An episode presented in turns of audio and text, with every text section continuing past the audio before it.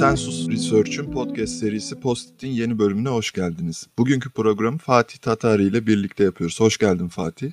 Merhaba, hoş bulduk. Konuğumuz akademisyen ve araştırmacı Sezai Ozan Zeybek. Ozan sen de hoş geldin. Merhaba, hoş bulduk. Ozan'ın yakın zaman önce Notabene yayınlarından Türkiye'nin yakın tarihinde hayvanlar, sosyal bilimleri, insan olmayanları açmak adlı kitabı yayınlandı. Fatih ile birlikte Ozan'la kitabı vesilesiyle bir söyleşi yaptık. Bir artı bir de okuyabilirsiniz. Bugün ise kitap vesilesiyle ötekini anlamak sorusuna odaklanarak edebiyat, sinema, masallar, öteki hakkında nasıl araştırma yapılabilir, bu araştırmanın araçları, yöntemleri neler olabilir gibi daha başka alanları açılan bir sohbet edeceğiz. Evet, belki şöyle bir soruyla başlayabiliriz diye biz öncesinde konuştuk kendi aramızda. Ee, bu röportajda da bahsettiğimiz bir meseleydi. Ozan'ın kitabını okurken e, en çok eğlendiğimiz, en çok sevdiğimiz taraflarından birisi belki de. Yani okuyucu için de bence gerçekten ilgi çekici kılan taraflarından birisi. Kitapta birçok farklı yaz, yazma biçimi, yaz, yazı türü diyelim bir araya geliyor. Ki belki de bu Ozan'ın sorduğu soruyla, bu bugün de konuşmaya çalıştığımız insan olmayanları anlamak, ötekini anlamak, onları ciddiye alarak araştırma yapmaya çalışmak ne demek ve bu sorunun aslında getirdiği bir de bunu nasıl anlatabiliyoruz? Yani bu anlatma biçimlerinin kendisi de bu soruyla aslında belki de ilişkili mi e, diye düşündüğümüz bir mesele vardı. Farklı şekillerde yazmayı ve farklı şekillerde araştırma yapmayı aslında içeren çok geniş bir perspektifte sunuyor böyle bir soru. Senin yazma pratiğine ya da kitabın yazım biçimine nasıl etkiledi? Bu sorunun bu sorudan dolayı gelen belli e, etkiler oldu mu? Evet yani ötekini anlamak zaten çok zor, e, çok meşakkatli. E, bir de bu çalıştığım grubunda üstüne düştüğüm grup hayvanlar olunca öyle bir ötekilik hali de yok. Yani tek bir ötekilik yok bir sürü farklı farklı varlıktan bahsediyoruz. Ve bunları anlamanın dolayısıyla tek bir yolu yok. Yani gittim konuştum, iki mülakat yaptım falan böyle bir usul olmaz. O yüzden kitapta olabildiğince çok farklı usule yer vermeye çalıştım. Yani bir kısmında mesela birinci tekil şahısta kendi deneyimlerimden, kendi duygularımdan bahsettim. Kim yerde işte mesela 90'larda Kürt meselesini tartıştığım yerlerde istatistiklerden yararlandım.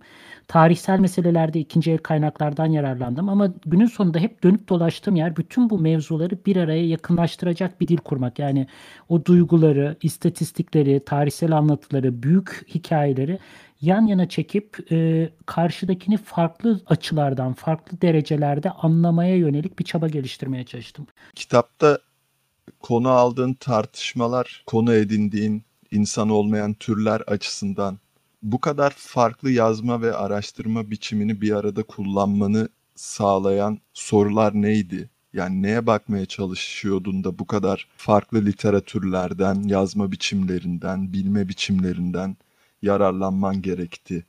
Ya aslında yapmaya çalıştığım yani beslendiğim kaynaklar çok çeşitliydi galiba. Yani içinde edebiyat da var. Bol bol edebiyat var hatta.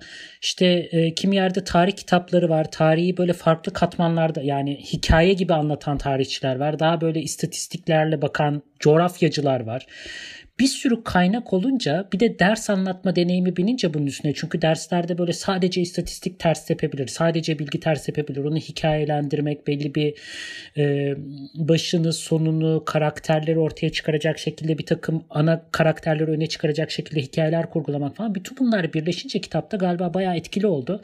O yüzden kitapta da tek bir tarzda yazmadım. Yani içine bir sürü farklı tarzı e, koymaya çalıştım. Çünkü hem de farkında olduğum bir şey İnsanlar farklı tarzları daha iyi, yani farklı insanlar farklı tarzları daha cazip buluyorlar. İstatistiği çok sevenler var ama hikaye formuna çok daha yakın olan insanlar var. Bir de benim konuştuğum kitle zaten tek başına e, e, tek bir grup değil. Yani öğrenciler de var içinde. Hatta çocukların bile okuyabileceği yerler olsun istedim işin aslı. O yüzden hem kendi beslendiğim kaynaklar farklı hem de konuşmak istediğim grup çok farklı olunca. Bir de üstüne zaten ele aldığım konu çok çeşitli varlıkları içerince bir sürü farklı e, anlatma şekli bir araya toplandı kitapta. Evet yani o bu bahsettiğin farklı e, yazma biçimlerinin kitapta olması zaten kitabı gerçekten çok bence zengin ve okuması keyifli kılan şeylerden bir tanesi. E, peki buradan biraz daha derine ya da detaya inecek olursak yani özellikle hayvanlarla ilgili çalışmalara baktığımızda ya da insan olmayanların dünyasını, hayvanların dünyasını bize aktarmaya çalışan araştırmalara veya e, akademi alanı dışındaki çalışmalara e, baktığımızda sanki şöyle iki farklı e, hat var gibi diyebilir miyiz? Yani bir taraftan hayvanların gerçekten ne olduğuna dair, dünyayı nasıl gördüklerine dair, nasıl hissedebiliyor olabileceklerine dair, onların gözünden veya onların bedenleriyle birlikte e, bir araştırma yapmaya çalışmanın getirdiği belli sorular ve araştırma pratikleri var. Belki anlama çabası var. Bir taraftan da hayvanları aslında biraz daha dışsallaştırarak diyebiliriz buna belki. Belli tarihsel süreçler olabilir, sosyokültürel süreçler olabilir. Onlara bakarken hayvanların da burada yer alan insan gibi çoğu zaman insanlaştırarak belki de yer aldığı çalışmalar var. İki ayrı hat var diyebilir miyiz ya da sen bu iki ayrı hattın nasıl birbirine geçişli olduğunu düşünüyorsun? Ya galiba böyle bir hat, bir yarılma var hakikaten. Farklı disiplinler, farklı usuller uyguluyor. İşte bir tarafta mesela işte Barbara Smuts denen biri var. Ee, hayvanlarla yakından çalışıyor. Yakından çalışmaktan da kasıt uzun süre onların arasında Habeş maymunları ile çalışıyor. Aralarında yaşıyor. Onlarla vakit geçiriyor, aylar geçiriyor. Ve o kabilenin bir parçası haline geliyor yani. Bir süre sonra tabii ki Habeş maymunları farkında yani bu bir insandırı muhtemelen farkındalar ama aralarına kabul ediyorlar. Kavga ediyor kimileriyle, kimisiyle kıskançlık yaşıyor, birine tokat atıyor. Kavga ediyor yani derken gerçekten kendisini rahatsız eden bir tane maymun var. O maymuna bir tokat atıyor. Sonunda uzaklaştırmayı başarıyor vesaire. Ve oradaki kültürel kodları anlamaya çalışıyor. Şimdi bu çok yakın etnografik bir çalışma. Orada hakikaten hayvanın nasıl düşündüğü vesaire. Psikoloji alanında var, bilişsel psikoloji alanında özellikle vesaire hayvanı anlayan, hayvanın duygusunu, e, düşünme kapasitesini anlamaya çalışan. Başka bir grupsa çalışma demeyeyim bunu ama e, mesela daha çok edebiyatta var veya filmlerde daha çok karşımıza çıkıyor. Hayvana insani özellikler atfederek insan ve hayvanın iç içe geçmiş tarihini başka türlü anlatma çabası. Buna da bir örnek Julian Barnes olabilir. Ee, onun mesela çok çok hoş bir kitabı var. 10,5 bölümde dünya tarihi. İlk açılışta hamam böceklerin tahta kurlarının gözünden Nuh'un gemisini anlatıyor tahta kurları konuşuyor. Nuh'un gemisini yorumluyor. Tarihi anlatıyor. Ama öyle güzel bir çaba var ki orada hayvanların gözünden Nuh'u anladığımız zaman bambaşka bir hikaye çıkıyor. Hiç de böyle hayvanları kurtaran biri değil. Kimisini yemek için almış. Kimisini seçmiş. Kimisine çok kötü davranmış. Bir anda dünya tarihine dair bambaşka bir şey düşünmeye, görmeye başlıyoruz. Bence bu iki çaba da çok kıymetli. Farklı anlamlarda. Birinde o tarihin seslerini arttırmak, çoğullaştırmak, bizi başka şeylere, başka şeyleri düşünmeye sevk etmek bir o çaba var. Diğerinde ise hakikaten bu dünyayı paylaştığımız yoldaşları gerçekten yakından anlama çabası var. Bu ikisinden birinden vazgeçmek zorunda değiliz aslında. Kitapta iki gruba da referanslı bir şeyler yapmaya çalıştım. Bu anlamda o zaman bu iki grup diye belki de söylediğimiz şeyi belki küçük bir e, ek yapmak gerekebilir mi diye benim aklıma geldi. Yani bu ikisinin de aslında karşı olduğu ya da en azından aşmaya çalıştığı ya da farklı yapmaya çalıştığı şey hayvanları biraz daha ya da insan olmayanları insanların aslında üstünlük kurduğu ve insanların dışında e, bir nesneler nesneler bütünü olarak ele almaya karşı çıkmaya çalışan iki farklı yaklaşımı aslında söyledin bunu hani altını çizmek istiyorum. Çünkü yani bir üçüncü yol olarak görebileceğimiz ve daha gelmiş bir yol da var. Yani hayvanları konuşturmak veya insansılaştırmak burada başka bir Nuh'un gemisine başka bir perspektif sunmaya yarıyor. Ama her zaman da aynı şekilde yapıldığını söylemek çok mümkün olmayabilir. Hani biraz onun altını çizmek istedim. Ya derslerde falan çok sıkıntı oluyor bu bu arada. Sosyoloji bölümüne gelen öğrencilerin büyük bir bölümü hayvanlar dünyasından e, şey çeker, analojilerle düşünüyorlar. Nasıl ki aslanlarda kral var, insanların da krala ihtiyacı var. Nasıl ki karıncalar komünist, biz de komünist olabiliriz. Yani bir sene o hayvanlar dünyasından insan dünyasına transferleri engellemekle geçiyor. O yüzden çok ciddi bir sıkıntı olabilir gerçekten. O şahsileştirmek, insani özellikler atfetmek, kendi ahlaki yargılarını hayvanlara koymak vesaire zor iş. Orası özellikle zor bir iş. Ama iyi yapıldığı zaman yani bizim düşüncelerimizi, hayallerimizi zenginleştirdiği andan itibaren onun dengesi nedir ben de bilmiyorum ama çok iyi yapılmış örneklerin olduğunu biliyorum. Neden olmasın ama hakkını vererek yani burada hayvanlar adına konuşuyorum değil. Burada insan dünyasında insanların dünyasını genişletmeye çalışıyorum diye yola çıkarak bence bir sıkıntı yok. Bu tartışmalara ek olarak e, kitabı okuduğumda da Fatih'le de konuştuğumuzda hatta söyleşinin başlığı olarak da bir ara konuşmuştuk. Tarihi kalabalıklaştırmak gibi bir laf geçmişti. Aslında yani sosyolojiyi kalabalıklaştırmak olabilir. Bu araştırma gündemini kal- kalabalıklaştırmak gibi de düşünülebilir. Ama bunun bir yönü senin de kitapta vurguladığın bir şey. Değerli olduğu için biraz orayı vurgulamak istiyorum. Bu sadece belirli bir zaten hali hazırda var olan araştırma gündemine hayvanları da eklemek ekleyelim, bitkileri de ekleyelim gibi bir yerin ötesinde bunları eklemek başka tür anlatılara, bütün bu daha önce kullandığımız kavramları yeniden kullanmaya nasıl olanak sağlıyor gibi bir tartışmaya da yol açıyor. Buradan getirmek istediğim hatta biraz konuştuk ama giderek estetik meseleleri yani bütün o kavramları yeniden düzenlemek diyelim. Dolayısıyla sadece bunu akademik bir tartışmanın parçası değil, aynı zamanda aslında bir an, farklı anlatı türleri e, üzerinden düşünmek, e, yeni yollar keşfetmeye çalışmak gibi bir yere de bizi e, açıyor. Edebiyattan fazlasıyla etkilendiğini söyledin ama bu anlamıyla araştırmayı kalabalıklaştırma stratejilerinde estetik nasıl bir yer tutuyor senin için? Bu sadece bir şeye eklemekle ilgili değil, aslında bütün o kavramları yeniden gözden geçirme hikayesine de e, yol açan bir strateji. Ya zaten bu dünyada tek değiliz. Başkalarının pratikleri ve yaşamları bizi doğrudan etkiliyor. Bu insanların bir kısmı yanımızda işte hane içindeki bakım falan vesaire gibi yani birebir etkilendiniz. Bir de uzaklardaki varlıkların yaptıkları, ettikleri bizi doğrudan etkiliyor. Benim yapmaya çalıştığım buradaki o kalabalığı arttırmak derken başkalarının pratikleri benim hayatımı doğrudan etkiliyor derken sadece Çin'deki işçiler değil onlarınki evet görmediğim kadınlar tekstil işçileri değil ama aynı zamanda dünyanın bir sürü yerinde benim şu yaşamımı idame ettirebilmem için gerekli başka bir sürü varlık daha var aslında. Bunu bir önce hatırlayarak başlamak. Ve işte işe koşulan hayvanlar, öldürülen hayvanlar, savaşlarda mağdur olan hayvanlar, askere alınan hayvanlar yani bir sürü farklı varlık ya da işte benim için kesilen keresteler, kullandığımız bitkiler hepsi. Ama bunları eklerken aynı zamanda oradaki bir sürü e, mevzu da açığa çıkıyor. Çünkü oturup da sadece bir e, dışarıdaki ötekiyi alıp bilindik bir hikayenin içine sokamazsın. O varlık ne? Hikayeyi nasıl etkiliyor? Nasıl değiştiriyor? Bildiği kalıpları nasıl kırıyor? Anlata geldiğimiz hikayeleri nasıl anlatmamız lazım o zaman? Ve böyle bakınca da işte sınıf tarihi, milliyetçiliğin tarihi, işte askeri tarih falan ne varsa hepsini biraz daha revize etmek. Ama feministlerin yaptığı gibi revize etmek ve aynı zamanda oradaki bir takım yerleşik kavramları da e, gerekirse tasfiye etmek, bozmak, zorlamak. Peki gerçekten tarih bu aktörler çevresinde mi dönüyor? Hayır, insanlar değil sadece.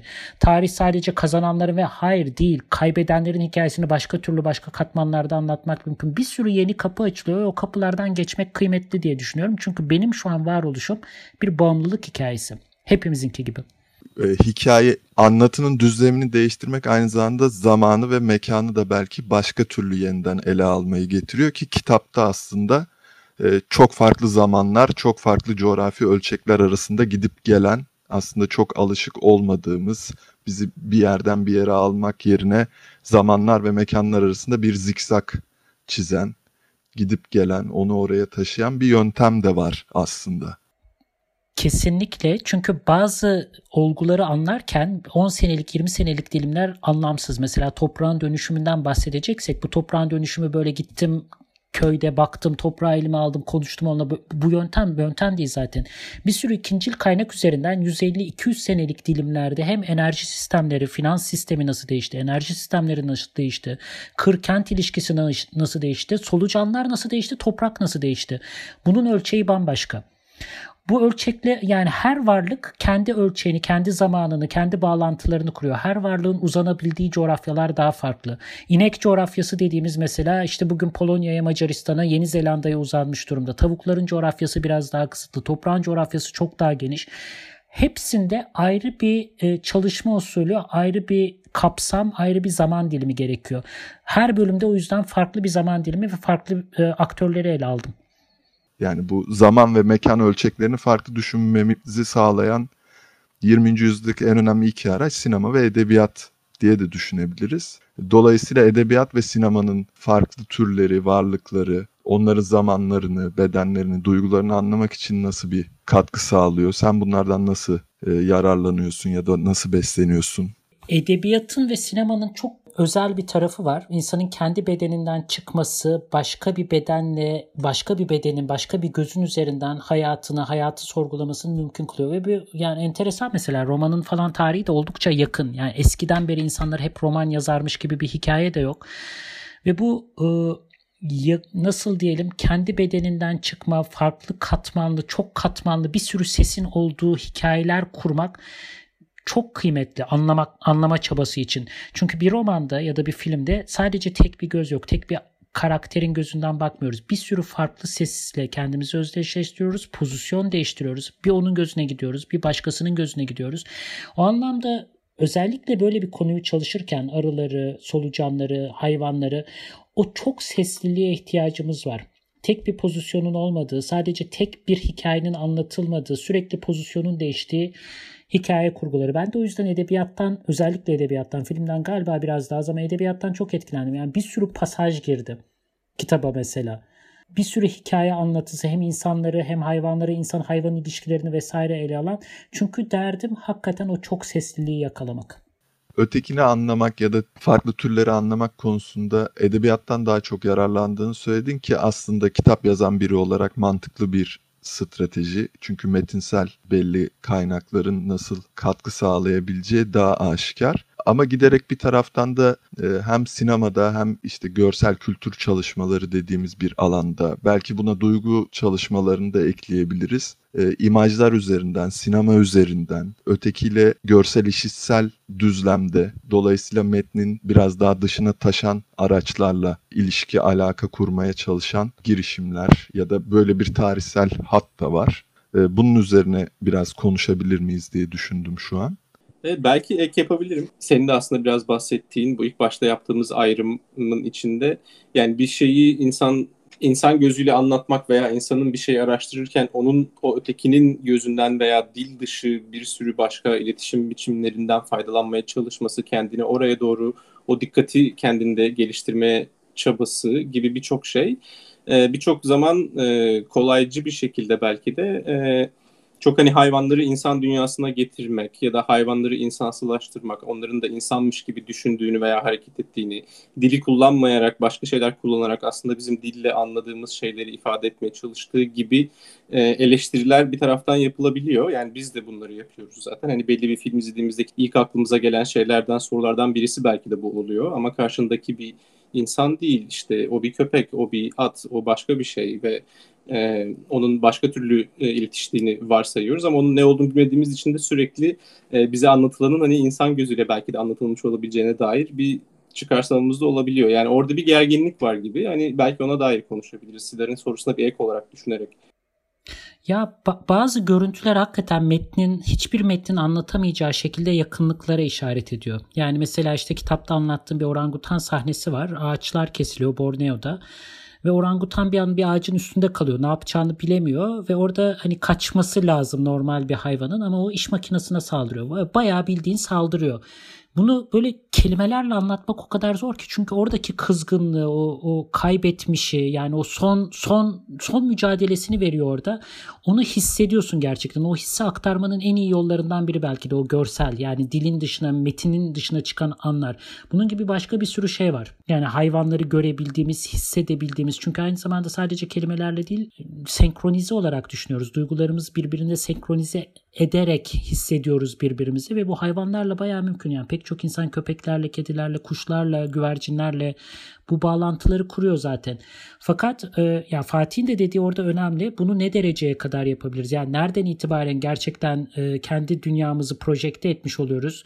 Nereden itibaren karşıdakine o kendi varoluşunu tanımış oluyoruz gerçekten? Bu çok çok zor bir soru. Yani sadece insan dünyasından ibaret bir şekilde hayvanları kuşatmış olmamız da mümkün. Ama benim inancım farklı hayvanlarda farklı dereceler var fakat ortak bir duygu donanımımız olduğuna inanıyorum. Bu hayvandan hayvana göre değişiyor fakat yani üzüntü gibi, yas gibi mesela geyiklerin yas tutması ile ilgili bir kısım var gene kitapta. Yas gibi, sevinç gibi, e, sadakat gibi, bağımlılık gibi, bağlılık gibi, hani arkadaşlık gibi pek çok bizim insan diye atfettiğimiz duygu var aslında. Bu her hayvanda yok. Böceklere kadar gittiğimizde bu çıkmayacak. Orada başka şeyler var. Başka anlama şekilleri vesaire. Ama galiba hani şunu kabul etmek, şunu düşünmek bile önemli. Her varlık dünyayı sürekli yorumluyor. Sürekli o işaretleri okuyor, anlıyor ve kendince çıkarımlar yapıyor. Ya bütün canlıların aslında bir düşünme melekesi olduğunu varsayarak başlasak çok iyi olacak. Düşünmeyi insana has olmayan, farklı hayvanların farklı kapasiteleriyle düşünebildiği bir dünya olarak varsaysak daha iyi bir çıkış noktası olacak. Bunun yolu da hayvanlara insani özellikler atfetmek değil illaki düşünmeyi insanın dışına taşacak şekilde yeniden tarif etmek. Bu çok güzel bir yere geldi. Sadece şey sadece düşünmek değil, bu dediğin şeyi aslında insana ait olduğunu düşündüğümüz birçok şeyin aslında insana ait olmadığını düşünmekle güzel bir başlangıç olabileceğini duyuyorum dediğinden. Burada hemen buna ek olarak ben de şu hikayeyle devam etmek isterim. Aslında bu programı yapmadan önce beraber konuşmuştuk. Birlikte üzerine konuşacağımız belli filmler, hikayeler bulalım diye. İzlediğimiz filmlerden bir tanesi White Cat'tı. Onun üzerine konuşuruz belki demiştik. Çok kısaca White Cat Hagen adlı bir köpekle onun sahibi Lily adlı ergenliğinde olan trompet çalan müzisyen bir küçük kızcağızın hikayesini anlatıyor. Macaristan'da melez köpeklerin sahiplenmesi yasaklandığında Hagen'ı sokağa bırakıyorlar. Bir sürü hikaye geçiyor Hagen'ın başından. Arkadaşlar ediniyor. Sonra işte köpek dövüşçülerinin eline düşüyor. Sonra oradan barınağa düşüyor. Hagen bunları yaşadıktan sonra buralardan kurtulup şehirde arkadaşlarıyla birlikte intikam peşinde koşmaya başlıyor. Hikaye kabaca böyle bir hikaye. Bunu konuşurken mesela Orkun şey demişti yani bana çok böyle insan dünyasına çekmiş hayvanı ve bütün duyguları ona projekte etmiş gibi bir anlatısı var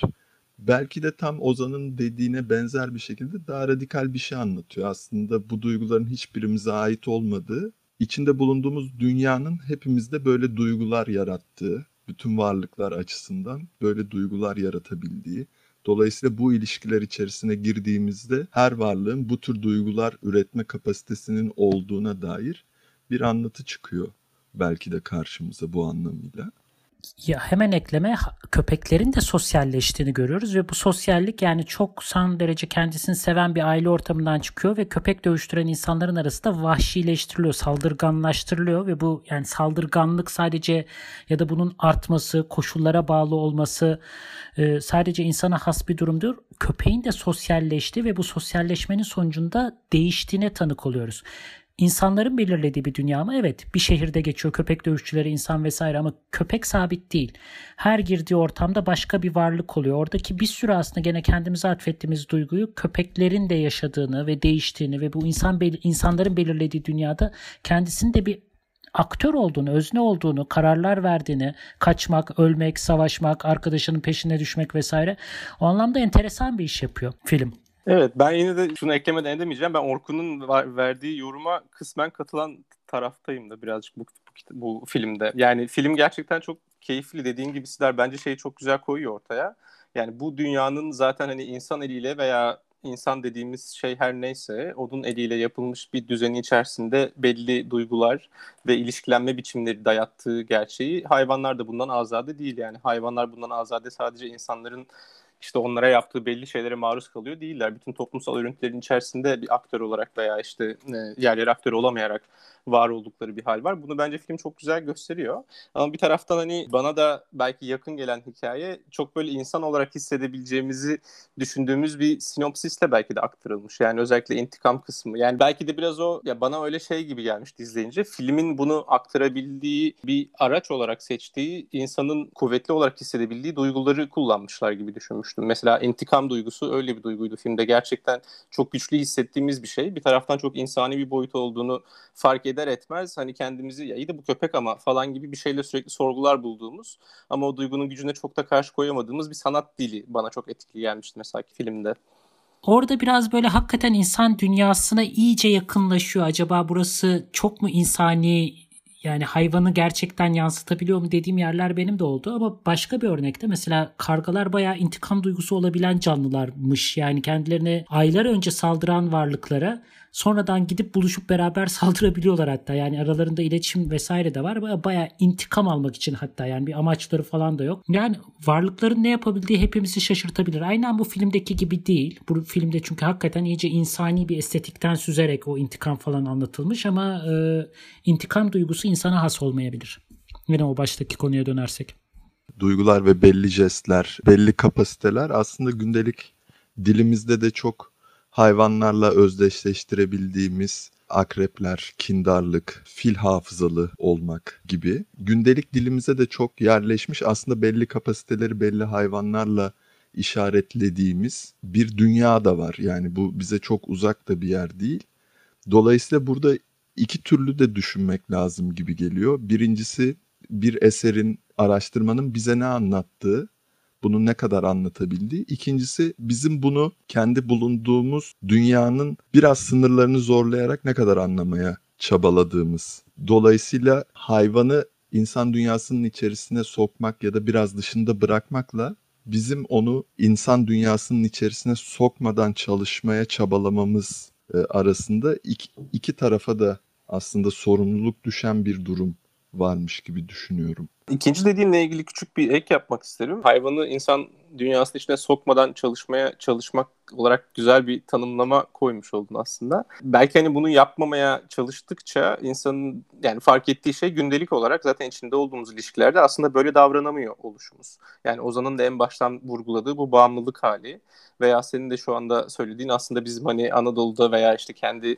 ilişkilerimizde sürekli kulağımıza çalınmış hayvanların kapasitelerinden aslında kullandığımız dilimizde yer etmiş birçok hani değiş ve anlayış var ve bunlar gündelik olarak sürekli karşımıza bu şekilde çıkıyor. O anlamda hani insanın hayatının dışına koyulmuş bir hayvanla ilişkilenme biçimi çok hani gerçeği de çok yansıtmıyor belki o anlamda. Belki orada projeksiyondan çok korkmamak lazım. Yani hayvanlar da bizi anlıyorlar. Hayvanlar da kendileri ne kadar anlamak istiyorsa anlıyorlar. Mesela bir pire memeliler arasında fark gözetmiyor. Ya bu bir attır, bu bir insandır falan derdi değil. Bizi görmek istediği kadar görüyor ve o anlama çabası kendi kavramlarıyla oluyor. O yüzden bizim de kavramlarımız var. Yani tamamen bir maymunun aklına girip onun gibi olamayacağız ama kendi kavramlarımızla anlayabildiğimiz kadarıyla o sınırları iterek bu sırada kendimizi sorgulayarak bu işi yapabiliyorsak bence bir sıkıntı yok. Yani projeksiyon kaçınılmaz. Projeksiyon derken kendi değerlerimizi diğerine atfetmek. Evet ben orada belki topu yeniden Ozan'a atmak bahsiyle biraz Fatih'in dediğini şöyle de düşünüyorum. Yani araştırma nesnemizin kendisine, kendi olduğu gibi erişmeye çalışmak, şeyin kendisine erişmeye çalışmak ve bu noktada nasıl bir dünya içerisinde olduğumuz, nasıl bir insan olduğumuzun vesaire ötesinde bizimle ilişkisi olmadan ötekini kavramaya çalışmak, kendinde haliyle kavramaya çalışmak bana da çeşitli açılardan sorunlu, metodolojik olarak problemli aslında üzerine konuşulması gereken bir alan gibi geliyor ve aslında bizi böyle biraz geriletebileceğini de düşünüyorum belli açılardan. Bu sefer çünkü ilişkiyi tersinden kesmeye çalışmak gibi bir yere doğru evriliyoruz. Anlamaya çalıştığımız şey bizim anlama çabamızdan bağımsız olarak orada varmış gibi düşünmeye çalışıyoruz. Sen bu yolda nasıl kendini, kendi güzergahını belirlemeye çalışıyorsun? Burası çünkü çok uçurumlu bir yol aslında. Ya belki şöyle bir şey düşünebilir. Yani zaten e, güçlü tarafın zayıfı anlama çabası genellikle çok kısıtlı, çok engelli oluyor. Zaten anlamaya da çaba sarf etmiyor. İşte erkekler kadınları anlamak istemiyor. İşte köle sahipleri kölelerinin ruh dünyası neymiş acaba diye düşünmek istemiyor. Zaten orada bir sürü engeller var. Keza ya pek çok durumda özellikle çok e, şiddete maruz kalan grupları özellikle görmemek, onlara bakmamak, onların ne hissettiği hakkında kafa yormamak. Bu zaten var olan bir pratik. Hayvanların kendisine dönmek, bakmak bile iyi bir başlangıç noktası. Ne oluyor orada? Nasıl bir şey yaşanıyor? Ve ne kadar az aracımız olduğunu fark ediyoruz. Yani hani dil, bakma, o duygudaşlık vesaire bunlar ne kadar az işlenmiş, ne kadar az adım atılmış bu yolda. O yüzden bazen projeksiyonlar belki kaçınılmaz. Yani anlamak için arada sırada bildiğimiz zemine çekebilmek. Ama bu istismar edilebilir bir duruma da geliyor. Yani ondan bağımsız ben zaten kendimi yeniden anladım pozisyonuna gelebilir olabilir böyle bir tehlikesi var gerçekten. Ama gene de o çabadan vazgeçmemek yani karşıdakiyle irtibat kurmak, onun yaşamına bakmak ve bunda bir sürü aracı var işte bu burada konuştuğumuz gibi yani bunun içinde edebiyat da var. Gidip etnografi yapmak da olabilir. O çabanın kendisini orada tutmak ve olabildiğince o şartları eşitlemek yani o canlılarla iletişimi zenginleştirmek, çoğullaştırmak galiba yapabileceğimiz bu ama projeksiyonsuz bir şekilde onu kendi şartlarıyla anlayabilmemiz mümkün mü çok emin değilim. En azından her canlı için bu mümkün olmayabilir. Çünkü hakikaten çok sınırlı bir yerden bakıyoruz dünyaya. Kitabın sonunda okuyucuları 90'ların sonu 2000'lerin başı müzik kasetleri bittikten sonra bir ekstra şarkı olurdu daha ilerli kaydın ilerleyen bir yerinde.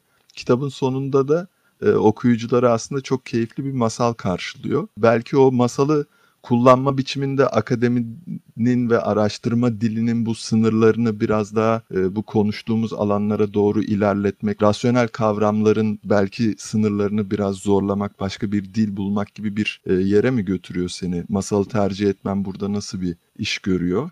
Galiba gene orada kendi deneyimim çok öne çıkıyor. Çocuklar var evde iki tane ve onlarla e, bazı konuları konuşmak istiyorum ama her şeyde yani sizle konuştuğum gibi konuşmam mümkün değil işte yani vahşetten, kolonyalizmden, Amerika'nın 19. yüzyılından, Kürt meselesindeki köy boşaltmaları yani bunlar bir yere gitmiyor ama gene de o duygunun bir şekilde orada olmasını istiyorum. Dünyada ters giden bir şeyler var duygusu mesela ve e, insanın mesuliyetinden bahsedebilmek istiyorum. Mesela utanç duygusundan bahsedebilmek istiyorum. Bütün bunlardan da yani öncelik duygu, bilgi değil. Özellikle 5-6 yaş grubuyla ya yani benim çocuklardan bahsederek o duyguların etrafında temaların etrafında nasıl konuşabiliriz ve dönüp dolaştım geldiğim yer gene bu masallar oldu. Şimdi o kitabın sonuna koyduğum masal var. O basılmadı. Yani kitapta basıldı. Onun dışında 5 tane daha kitap var ve bunların özellikle sonuncuları iyice ekoloji meselesine eğiliyor. İşte kelebekleri anlatıyor, kurbağaları anlatıyor, dünyadan ele tek çeken varlıkları anlatıyor. Ama bunu gene masal hikaye formunda ve nasıl diyelim data etrafında değil duygular etrafında anlatmaya çalışıyor. Yani bir, bir varlığın dünyadan yavaşça çekilmesi ne demek? İşte ya da e, kral kelebeklerinin %95'inin e, son 20 senede yok olması ne demek? Kelebek olmak ne demek? Bir sürü fazdan geçen dünyanın mucize, mucize gibi bir şey hakikaten bir varoluştan diğerine geçen yumurtayken işte tırtıla, tırtılken pupaya, pupayken yeniden kelebeğe dönüşen, inanılmaz bir kıtayı baştan sona kat eden, bunu dört nesil boyunca yapan muhteşem bir varlık var karşımızda ve dünyadan çekiliyor. Ben bunu çocuklarıma nasıl anlatacağım? Anlatmanın da yollarına dair deneyler yapmak aslında. Masalların çıkış noktası bu benim için. Bu deneyler, anlatmaya dair deneyler. Teşekkürler Ozan. Çok güzel, çok keyifli bir sohbet oldu. Siz çok sağ olun davet ettiğiniz için. Çok sağ ol. Ağzına sağlık. Siz çok sağ olun. Post'in bir başka bölümünde görüşmek üzere.